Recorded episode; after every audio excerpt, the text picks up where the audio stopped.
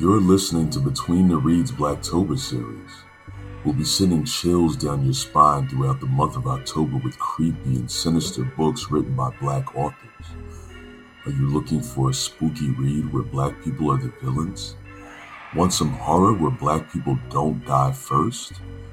Join us all month long because we've got some books for you. Check us out on Instagram at Between the Reads Podcast for even more chilling tales of horror written by black authors. And now, here's your haunted host, Audra Russell. Felix DeMero was born in Nigeria, the youngest of five children. He moved to Canada when he was four and was raised in Toronto, Ontario, in neighborhoods that were considered to be at risk. In those neighborhoods, DeMero learned hard lessons at a young age about things like discrimination, desperation, and death, but also about strength, survival, and passion. A graduate of the University of Toronto with a BA in psychology, his upbringing and interest in the human mind both factor into the stories that DeMaro writes. Stories that usually center around human monsters, theology, and issues of morality. When he isn't trying to figure out the meaning of life and the fundamental nature of humankind, he is usually reading, running, falling down YouTube rabbit holes, or watching episodes of The Simpsons. DeMero is the author of the horror anthology How to Make a Monster, The Loveliest Shade of Red, Bug Spray, A Tale of Madness, Viral Lives, A Ghost Story, and the dystopian time travel thriller 2222. DeMero, welcome to Between the Reads, I think. Thank you very much for having me. I really appreciate it. I appreciate you sticking with me, y'all. This is my first time we are recording audio through Zoom because my normal platform that I record on, they made some new feature and I have had problems ever since. And Felix has stuck with me through all of this craziness. So we this is something new we are trying. oh my gosh. Okay. And then I blew his ears out because I said hello and he was like, oh my God. it was nice to hear you though after waiting for so long. oh, sorry. So let's just get right into this novella, Viral Lives, a Ghost Story. Mm-hmm. Now, at the end of the book, you have a little commentary about websites that actually exist that post gory photos and videos of violent things happening to people. Was this the inspiration for your book? It was and it wasn't. It was one of those things where a lot of things combined to sort of inspire this book. The first time I really thought of this idea, I was running by a graveyard and I saw that it looked um, sort of more interesting than most graveyards I'd ever seen. There was no fencing, it was sort of open, and it looked like maybe it had been there for about 100 years. Mm-hmm. And I mm-hmm. thought to myself, maybe I should take a picture. And then I thought to myself, something in there is going to haunt you if you do. So maybe you should just keep running. And then I continued to run. And I had that idea in my mind of stopping, of taking pictures of just in society how much we no longer intervene or help. We are mm-hmm. more observers and recorders and posters so that we can get a reaction. Mm-hmm. It's almost like we're dispassionate about what we're seeing, even while we're seeing it, because even when we're looking at the things that we're recording, we're not thinking about them. We're sort of thinking of the reaction we're going to get to them. Mm-hmm. So those things sort of stayed in my mind. And then about a year after I had the first thought, I was like, okay, maybe I should really really focus on the story and I did and I wrote and I'm I'm pretty um I'm pretty glad about the way it turned out. Yes, it was a very page turning, creepy, shocking read. I, I, it's it's a quick novella. It's about 100 pages, but it was, you know, I was just turning, turning, turning the pages. It, it's one of those stories that keeps you involved because you're just like wait a minute what's what what? Like the just the it's it's a really good story. And so i'm gonna jump ahead a couple of questions because of what you pointed out um, that many times we see videos posted on social media um, of horrible things happening to people and we have to wonder why is the person filming this just standing there filming instead of helping? So is this book your political statement of sorts of how social media has made us a society of kind of these voyeuristic people anesthetized to violence? Um, first of all, thank you for the compliment. I appreciate all that you said about the book. Um, and secondly, I, I wouldn't say it's political, but I would say it's more of a social commentary because okay. I'm a, I'm the sort of person that where I go when I go out, I don't really take a lot of photos. I don't record a lot of things. I try to live in the moment. Mm-hmm. And when you're living in the moment, you are sort of hyper aware of how many people aren't. So you'll be at a baseball game, you'll be at a party, and you'll just see like everybody is is just glued to their phones. And I'm old enough to remember a time where that wasn't always the case. Like when mm-hmm. I started to go out, phones were sort of were sort of brand new. Mm-hmm. And now you see how things have shifted, how every time you go somewhere, it's not about the it's not about the the experience that you're going to have it's about the reaction you're going to get in the future from posting about the experience so it's just something that's that's interested me because i know it's the way society is now there's not much that we can do to turn back mm-hmm. but it's it's it's troubling in, in some ways. And mm-hmm. and i yeah. just wanted to present that in a way that people could relate to and also have fun with at the same time with the idea of a, a ghost haunting your phone for mm-hmm. wanting to be too much of a purveyor. Right. Absolutely. So why don't you tell our readers are probably wondering what the hell we're talking about. So why don't you tell us a little bit about what viral lives is about? Okay. Viral lives is about uh a young man named Simon who makes a living part time by recording incidents that happen in rough parts of the city that he lives in. So he goes around recording um, fights, he goes around trying to capture anything that might get um, hit the video that he has taken a sale. So he might hang out at a club after after hours and sort of see if there's anything nefarious that's going to go down and try to sell whatever video he gets for the highest price. And on one occasion, on one um, to him, it was a lucky night. He happens to capture a person um, in the middle of a single car single vehicle car accident. So mm-hmm. basically, he sees somebody crash, get hurled out of their car, and instead of helping this person, he decides to record it because he knows this recording will get him a lot of money. Mm-hmm. So the mm-hmm. person is asking him for help while he's recording them die, and mm-hmm. he's ignoring the person. And basically, he records them, lets the person die, and then goes about his day as if nothing had happened. In fact, he yep. goes about his day and he was very excited about what he had just done. Mm-hmm. And everything goes left from there. exactly. So, how did you become aware of these gore sites? I'm curious. I I basically outlined it in the story. The stuff that I talked about, um, the videos, Faces of Death, before the internet even became a huge thing, there were these videos called Faces of Death that um, were always circulated in my neighborhood. I don't know who brought them in. I don't know which video stores that they got them from, mm-hmm. but they were always circulated. I don't think I ever personally watched one, but I know my older brothers had, and they told me about it. And I was just like, why would anybody watch that? Mm. And then later on, when the internet became a bigger thing, when I was about um, maybe 13 or 14, there was a site, and I mentioned this at the back of the book, or maybe inside the book as well, called rotten.com. Mm-hmm. And somebody had sent me a link and it was just it was the most and i'm a little kid but it was the most horrific thing i'd ever seen. But i'm like i'm like okay let me check out more of this. Let me mm-hmm. check out this. I remember and i still remember some of these images. There was one where it was like oh check out uh, what a person's head looks like when it's been caught in the rotators of a helicopter. Oh. and, then, yeah, and then you saw it in all of its gory detail. And then there's another one that was like, oh, what a face looks like when it's been shot at point blank range, range with a shotgun.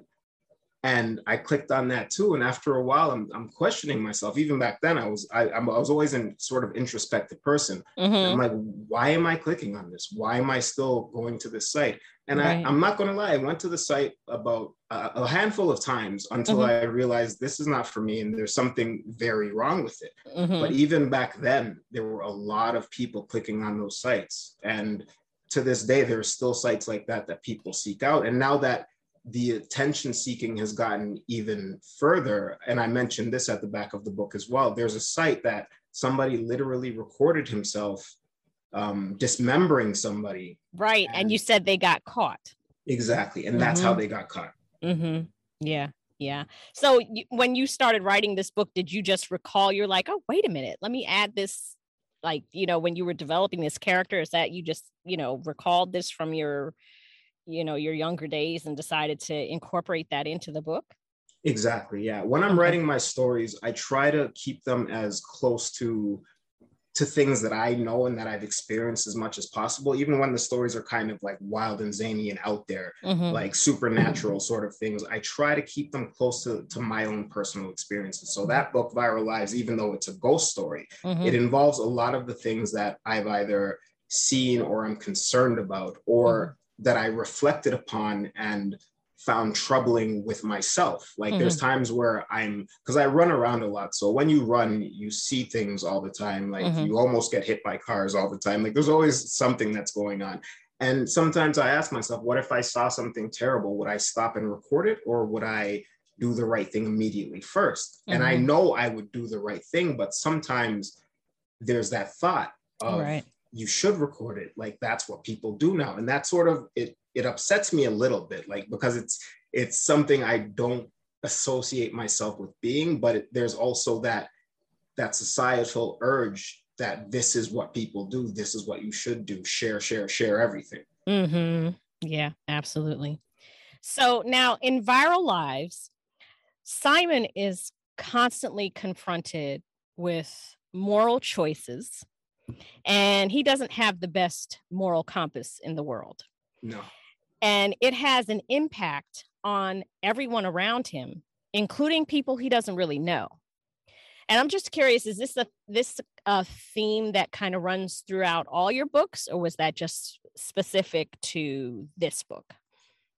I like to write about really shitty characters. Like i like to, i love to write about like just really terrible human beings. And the best part of writing about terrible human beings is the feedback that I get when people say, I could really relate to this person oh, because oh, wow. that that's what I'm going for. And I, have written some scummy characters, and people will be like, "Yeah, I can relate," and I feel conflicted about that. And that's exactly what I want to do because there's there's a little bit of a monster in all of us. And I when I'm writing, I'm trying to show that hey, this is a terrible person, but given different circumstances, this could also be you. With Viral Lives, I wanted to keep it more about social commentary and talk about society in general instead of just Simon, which is why I didn't go too much into his background. But with most of my stories, I really go in depth about what makes these people monsters and why they do things that they do. And I think that's why people can relate more more often than not. With Simon, not too many people could relate because I just wanted him to be a scumbag, and I wanted to to talk about what was going on around him more so than him himself. Mm-hmm. Mm-hmm. So, was there any epiphanies that you had while you were writing Viral Lives that just kind of really shocked you? No, I can't say I can't say there was anything that really did because I I came into to the book armed with all of that knowledge. I've been seeing those graphic videos and and learning about these things since I was literally a child, right? So it was just my way of putting it out there. There wasn't really much that that shocked me other than the fact that a lot of these sites still do get millions and millions of clicks. I thought wow. maybe after all these years that might have died down a bit, but it seems as if they're as popular as ever. Mm. That's a little scary. It is. Yeah. And Viral Lives, it was definitely a gritty no- novella, but it wasn't done in a way that cheapened the story. You didn't just have violence for the sake of having violence or gore for the sake of having gore. It had a purpose. So talk to us about that.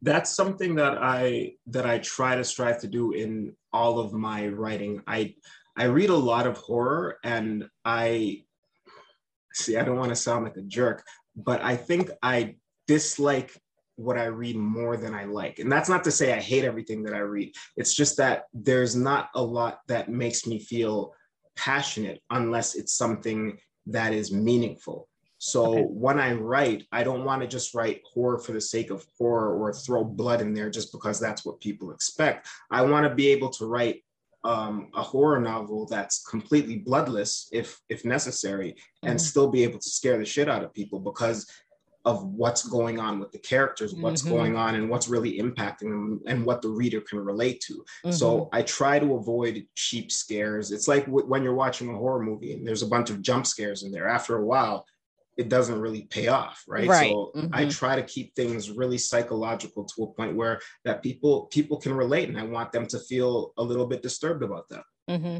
Yeah, yeah, because that you know the whole time while I'm reading this book i'm i'm sitting here thinking you know to myself and i'm kind of yelling at simon through the whole thing saying you dummy if you just hadn't done this one thing if you had been more concerned with your humanity than you know how much money you might get or how many views you might get maybe you wouldn't be going through all like i i did not feel sorry for him at all i just didn't and then there i'm not giving it away but then you know there was that situation Mm-hmm. And I was, I, I had an inkling. I was like, did he do this with when I was like, uh, no, I, and yes, I'm talking in circles because if you want to know what I'm talking about, you need to read this book. This is this is one of the ones you definitely want to grab. But when that whole situation came together at the baby shower, I was just like, you know, I was sitting there like with my proverbial popcorn just watching everything like your whole shit is going to implode now buddy cuz you you brought this on yourself. I did not feel even the littlest bit sorry for him. Like at all. At all. and that's good. And I, I was I was hoping most people wouldn't feel sorry for him, and I was surprised to find that some people did. At the end, they were they were kind of like, Mm-mm. I felt a little bit bad for him, and Mm-mm. I mm. think that's cool too. But I wanted people to really sort of feel satisfied during that last scene. Right, exactly. I might have felt badly for him if he didn't make the other choices that he made. It's like he he the universe kind of gave him this test like you can choose this way or you can choose this way. And he always took the easier route, even though it caused complete chaos for the other person involved in that decision. And I just, I couldn't stand that. So that's why I just, I just did not feel sorry for him at all. Yeah. And that makes sense. And that's, that's sort of something that I enjoy exploring as well. Like I want people to pinpoint where things could go right for the character because mm-hmm. a lot of people will will ask me if I if I'm writing about things because I feel like the world is hopeless. But I feel like the world is full of hope if you make the choices that steer you in that hopeful direction. Mm-hmm. Right. And so mm-hmm. often we'll take the easier route in what seems like immediate pleasure and we'll ignore all of the consequences to come. Right. Exactly. Now, you obviously write horror books. Mm-hmm. But there's something that you said to me when we were talking initially and setting up the logistics of this show that stuck with me. When I was asking you um, about your books and I said I was going to read Viral Lives, you said, now the characters aren't Black. Mm-hmm. And, you know, we had a little talk about that. And I said, Black authors don't have to just write Black characters you know and and we had a little conversation about that i don't know if you remember that it's in our dms and i do that was a huge statement because not only does the traditional publishing industry think that you know black people don't write horror but they also think that any books we do write automatically only have black characters so what's your response to that um that's that's a very loaded question right. Yeah, it is.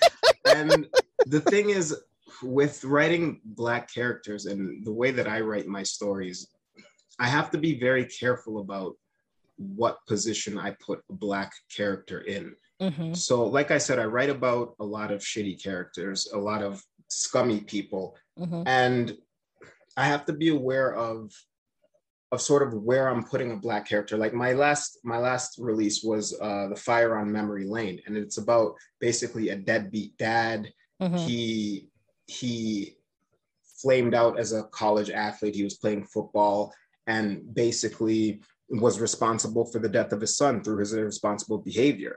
Now, I would have loved to make that a black character, but imagine that as a black male lead mm-hmm. and all of the the stereotypes it reinforces. Mm-hmm. It's sort of like when I walk around in my personal life, I know that if I'm out there in public and I'm just say at the grocery store and I get into an argument with somebody, I know who I am. I know I'm DeMero, mm-hmm. but everybody else that's seeing me is just seeing black people.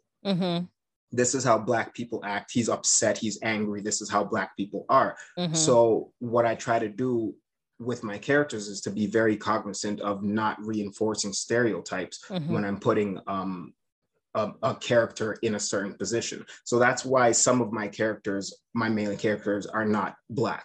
Um, as for the, the the stigma or the stereotype that that people have of only black people having black characters, mm-hmm. it is sort of, I don't want to say it's a negative, but it's something that stops a lot of people from from wanting to read our books, which is unfortunate. It shouldn't, right? Whether or not you have a black or, or a white character. But a lot of people, and I've heard this personally from from from people, would say, I don't fall into your demographic. Mm-hmm. Right. So there's mm-hmm. just this preconditioned um, uh, um, expectation that everything that I write or that Black people write will have to do either with um, just blackness or slavery or mm-hmm. the stereotypical things that black people are associated with. And i feel like that's unfortunate because people go into these well they don't even go into it. Sometimes they see it even if they're interested they'll ignore it because they have this expectation that it's not for them and i think that's unfortunate because when you pick up a book it should be essentially for everyone even if it's mm-hmm. not targeted to you it should be something that you learn from. So that's what I try to do with my books, and I have to be cognizant of, of where I put certain Black characters. Did absolutely. that answer your question, or did I just yes, ramble for a long time? absolutely, absolutely. And I think it also shows with this with this book, especially. I haven't read your other work yet, but it just shows the the talent that that we have as black authors. We don't have to write black characters. The characters in this book could be any color. They could be white they could be black they could be puerto rican they could be asian. It's it's a situation that could happen to anybody and i think that's what i like about this book is that even though you are a, a black author this book is just a book about something that could happen to anybody. That just happens to be by a black author. And i think that that kind of breaks down those stereotypes and those expectations that the traditional publishing world has of black people. You know it's either urban fiction or it's romance like you said or it's slavery or it's some type of of trauma that mistakenly is always connected solely with the black community Exactly. Mm-hmm. And if you'll notice, if you noticed, I didn't actually mention anybody's race. Right. Right. Not a single time did I mention anybody's race. I think the closest I came was he has a neighbor that's from Southeast Asia. Mm-hmm. And that's the only way you could identify um, identify his race. But in that book, the main character is white. His girlfriend is Spanish. Mm-hmm. Um, the guy at the baby shower who ended up being very upset, mm-hmm. uh, he was black in mm-hmm. my mind i know what all these characters are but sometimes i'll just leave race completely out of it because i want the reader as i said to sort of put themselves in the shoes of these characters and Absolutely. it doesn't have to be the main character i want you mm-hmm. to be able to picture yourself in these characters shoes and sometimes eliminating the mention of race helps that along Absolutely. So now what got you into writing in the horror genre? Was there something specific that happened or was it yeah. the okay, go ahead. What was it? No, I want to hear the rest of the question. If you no, I was gonna say, was it that was it the um you know those websites when you were younger you know one of my authors they said that their siblings used to like taunt them with horror movies and so she, that's how she got into it so i'm just wondering if there was like a pivotal moment for you that's exactly what it was my i'm the youngest of five and my older siblings traumatized me as a child like I was watching, I remember one of my earliest memories of watching movies was um, curling up on the couch with my aunt. And I usually I wouldn't do that because I, for, for as long as I have, have been alive, I've considered myself, you know, sort of a tough guy. And they were watching Hellraiser, and I was like six years old, and I clung on to her as though those demons were coming out of the TV and coming to get me and that's one of my earliest memories of of really absorbing horror and even though I was at that point in my life terrified by what I was seeing, I was still watching and I was still intrigued. And it wasn't just that it was scary creatures um, on the screen, it was sort of what the, the story was trying to say. And I didn't understand it all at that point, but I knew there was something deep in the story that I was watching that was pulling me back. So it was a lot to do with irresponsible older siblings and aunts and things of that nature. Mm-hmm. Okay. so you were tortured as a child, and mm-hmm. that's how you got into horror. Gosh. and you're just like, yep. and what's funny is my my brother has a daughter now, my niece, and he'll never let her watch any of the things that he was exposing to exposing me to when I was like seven or eight years old. But that's how life goes, right? Right, right. Unfortunately. Yeah. so now black authors who write horror, in my opinion, had been vastly overlooked until Jordan Peele did his movie Get Out. Yes. And then that followed by us, and then also Lovecraft Country, which funny enough was written by a white man because I actually read the book before there was even talk of a series. Yes. Um, but those things, those movies really opened the public the public's eyes to our presence in the horror genre. Um, at, even though we've always been here, you know, you have people like Tananarive Due and Nalo Hopkinson, and you know, I could go and get a sheet that I have a list of, you know, horror authors that have been out here doing the work for a long time, but now they're being noticed because of this, you know, I don't want to call it a trend, but for white people, it is. It's a trend that they see. Um, mm-hmm have you seen a spike in the awareness of your books as a result of this trend for lack of a better term i i would like i can't exactly say i've seen a spike because i believe i published my first book around or after get out came out so i don't have a, a comparison to make as what it might have been before that time mm-hmm. but i do believe that i am and i have benefited from um, Jordan Peele's work and and what people are trying to do in Hollywood by trying to make um, black people in the forefront of horror and not just in the forefront in the way that they die first, but like you're seeing Saw coming out with Chris Rock and you're seeing the new release of Candyman and mm-hmm. you're seeing a lot of of horror that that represents black people not in a stereotypical way and I'm really enjoying that. Right. Um, so in terms of my own work, I do believe I am benefiting from that because I think that without movies like like us and movies like Get Out, uh, people would feel even strongly stronger about the the stereotype of well i can't watch this that's written or put out by a black person because it's not going to relate to me people saw those movies and they're like wow even though this is mostly a black cast about mostly black characters we can still relate to this and we can still have that that human emotion that comes with horror that keeps people coming back to horror. Mm-hmm. Um, and I think I think I am definitely benefiting from that mm-hmm. um, in terms of of white people reading my work and, and appreciating it and coming back to read more. Mm-hmm. Yep.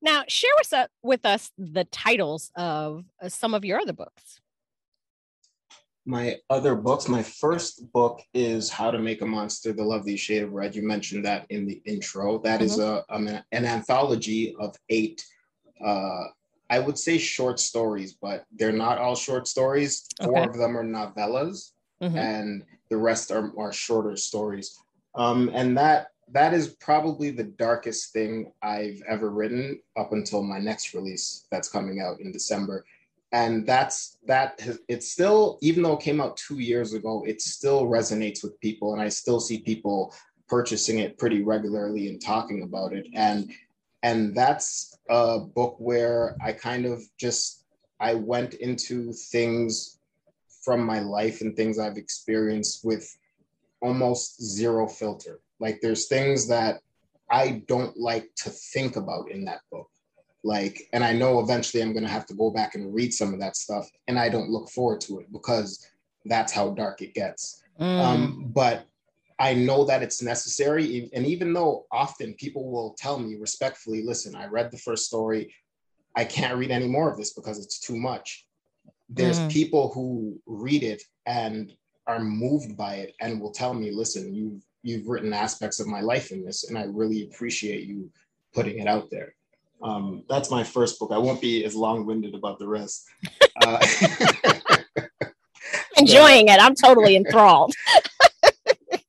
the next book that I put out was Bug Spray, and I put that out uh, not long after George Floyd died. It wasn't um, inspired by it at all, but it was a story that showcases sort of a lost black man. Excuse Mhm. me. And he's power hungry. He's good looking, driven, power hungry, power hungry, manipulative. He does everything to get what he wants. And when you look at him, he's he's probably one of the scummiest characters I've ever written.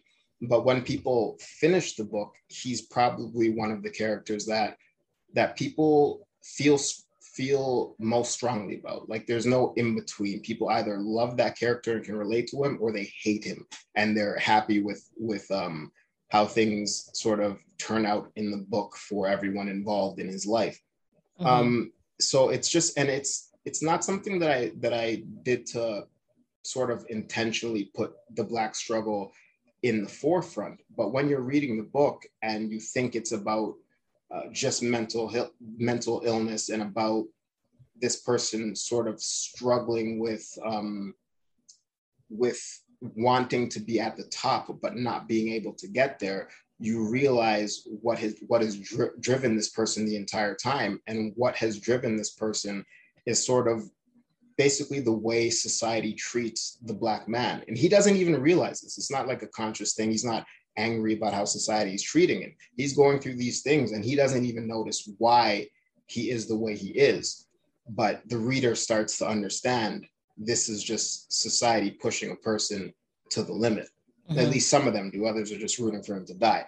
But basically there's there's a humanity in this story that that um, goes past race and it it sort of focuses on society again just like in viral lives. It focuses on how society makes us act a certain way based on how we feel society um, is is excuse me based on how we feel society's expectations. So this person felt in bug spray as if he needed to go to the top at by any means necessary and he didn't even understand why. But when you read the book and you see what has been going on since he was a child you understand why he is the way that he is and why certain things happen to black males that others in society don't experience. Mhm.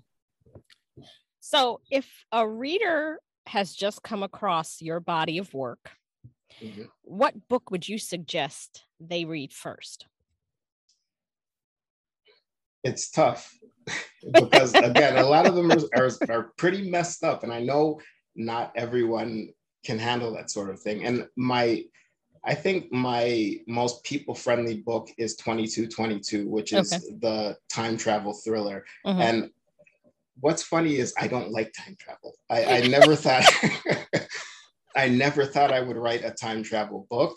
And i know when you say time travel to people they sort of roll their eyes because time travel stories are usually pretty bad. There's plot holes. And I, I apologize to michael j. Fox fellow canadian wonderful man. Back to the future was full of plot holes and it was it was enjoyable but it was just it made if you really stop to think about it for 10 seconds it makes zero sense at all. Right? So I I feel like people, when they hear time travel and sci-fi, they kind of get that feeling like, oh, this is not for me. But it's a story that sort of projects the world 200 years into the future, and we sort of see the consequences of everything that we're doing now. So the main part of that story is um, satellite cities. That's a huge component of, the, of, the, of that story. Um, basically, the world has become too overpopulated for people to live on the main continents. So these satellite cities are built basically man, excuse me, basically man-made islands that are built on the coasts of of countries all around the world, starting in Africa.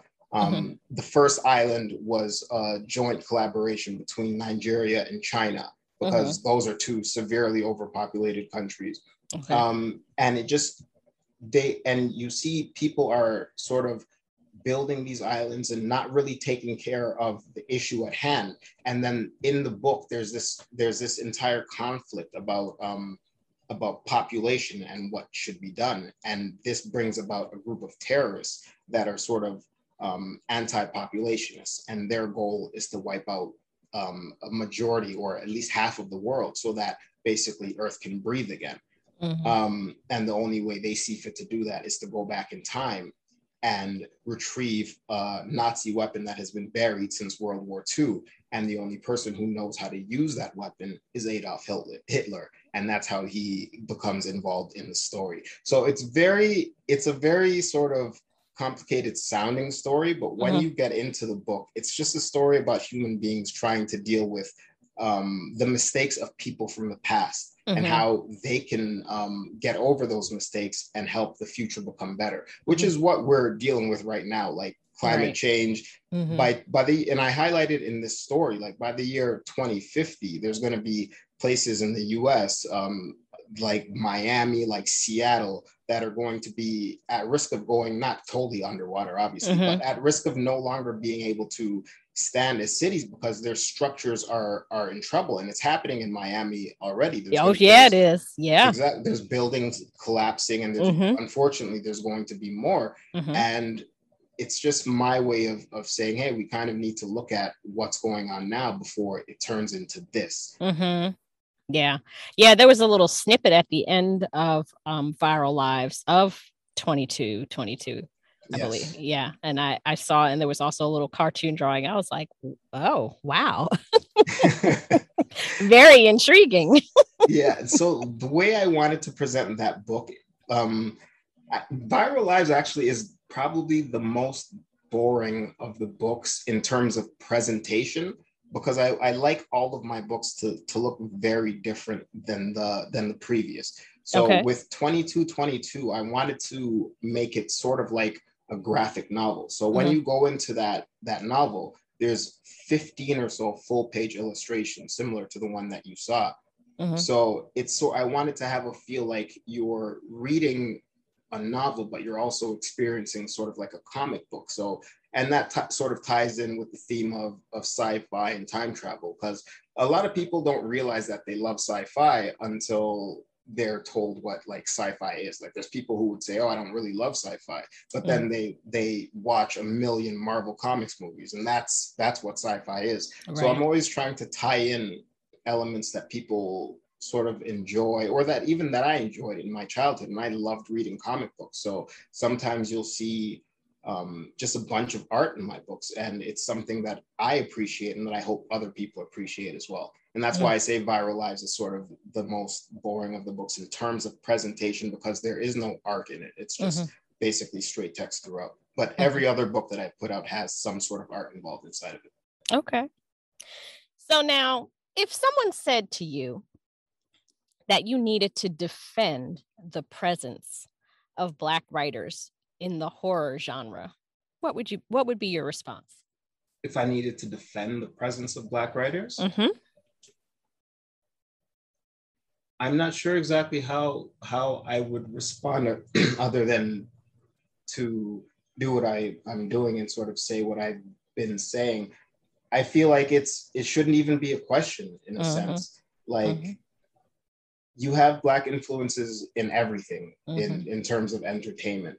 And basically with horror we've been shortchanged for so long where mm-hmm. it's it's literally a punchline like everybody knows oh you see the if you were alive in the 90s and mm-hmm. like the early 2000s you see a black person in a movie they're literally just there to die first right right mm-hmm. so i feel like maybe we should balance that out a little bit and mm-hmm. black people should get a lot more representation and when you get when you get horror from and you know what? Honestly i'm kind of a hypocrite in this because i haven't read a lot of horror written by by black people because for the longest time i didn't even think it existed. Right. Like, mm-hmm. w- when i first started writing um, my very first novel which i still haven't done anything with it's called red room i wrote a character based on me and i made him italian because i just didn't think that it was possible for me to to write horror and have a Mhm. black lead. Like that's how brainwashed I was at the time. And I'm Mhm. and I'm although I, I do feel bad about it, I understand that I've learned, right? Like Mhm. and that's what life is. It's a learning experience. Mhm. And I literally was brainwashed to the point where I thought,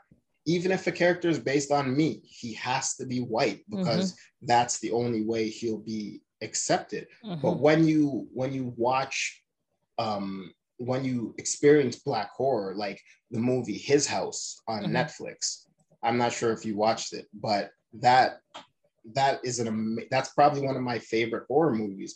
And part of that is because it gives a different um, experience. It's about uh, a, a family of immigrants or a, a pair of immigrants that come from a country in Africa. Um, and I literally, I don't remember or else I would name the specific country. I hate when people just say Africa. right. Um, they come from a country in Africa and they move to the UK, and there's an entity that is in the house that um, that they move into. But Mhm. there's so much more to the story, and it explores, sorry, um, African folk tales and explores like horror from a perspective that most people would never see it. And another thing I love about that movie is it shows the difference in blackness Uh-huh. like when these when this african um, woman was in the uk she went to go ask a bunch of british boys for directions yes, I okay, I know what you're talking about. yes Mhm. exactly Mhm. and they heard her accent and they just grilled her and they blasted her because that is what they are taught and this is something i've experienced in my personal life i'm Mhm. black i was born in nigeria i'm an immigrant when i Mhm. came here when i came to canada the Mhm. worst prejudice that I experienced for a great deal of my life until I grew up and I under sorry I, until I grew up and I understood what real prejudice was was prejudice from other black people from Caribbean people. Mhm. Um, I was literally as a child chased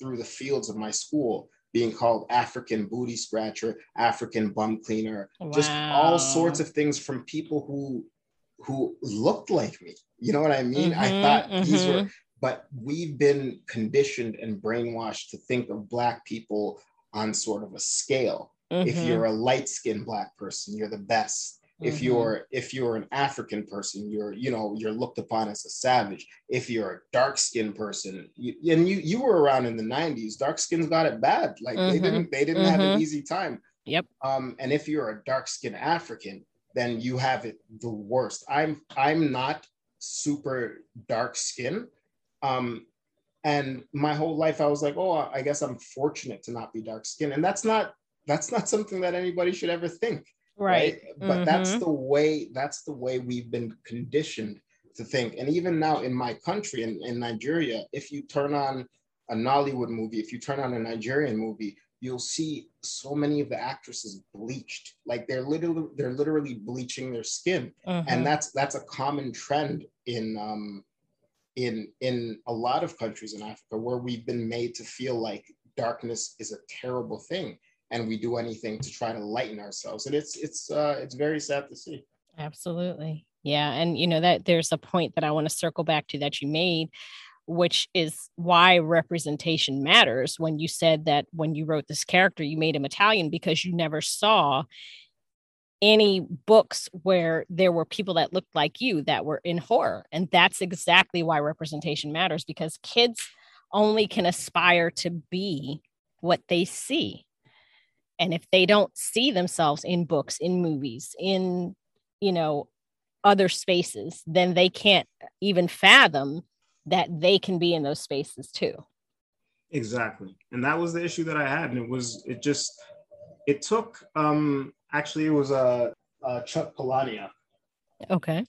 yeah he i read a, a book of his called invisible monsters and it was Mhm. just it was probably the weirdest shit i've ever read and, and it was and i just loved it and i was just like this person is just writing whatever makes him feel comfortable to write he's writing his own truth and i was just like you know what let me just write whatever is my truth and if people are upset with it, they can be upset with it. If people mm-hmm. don't want to read a black character, that's fine. There's going to be other people that will. Mm-hmm. And fortunately, I've I've found a good amount of people that will. I need many, many more, but I've found people that will that will read what I'm putting out there. Right. And it it makes me feel sort of vindicated. Mm-hmm.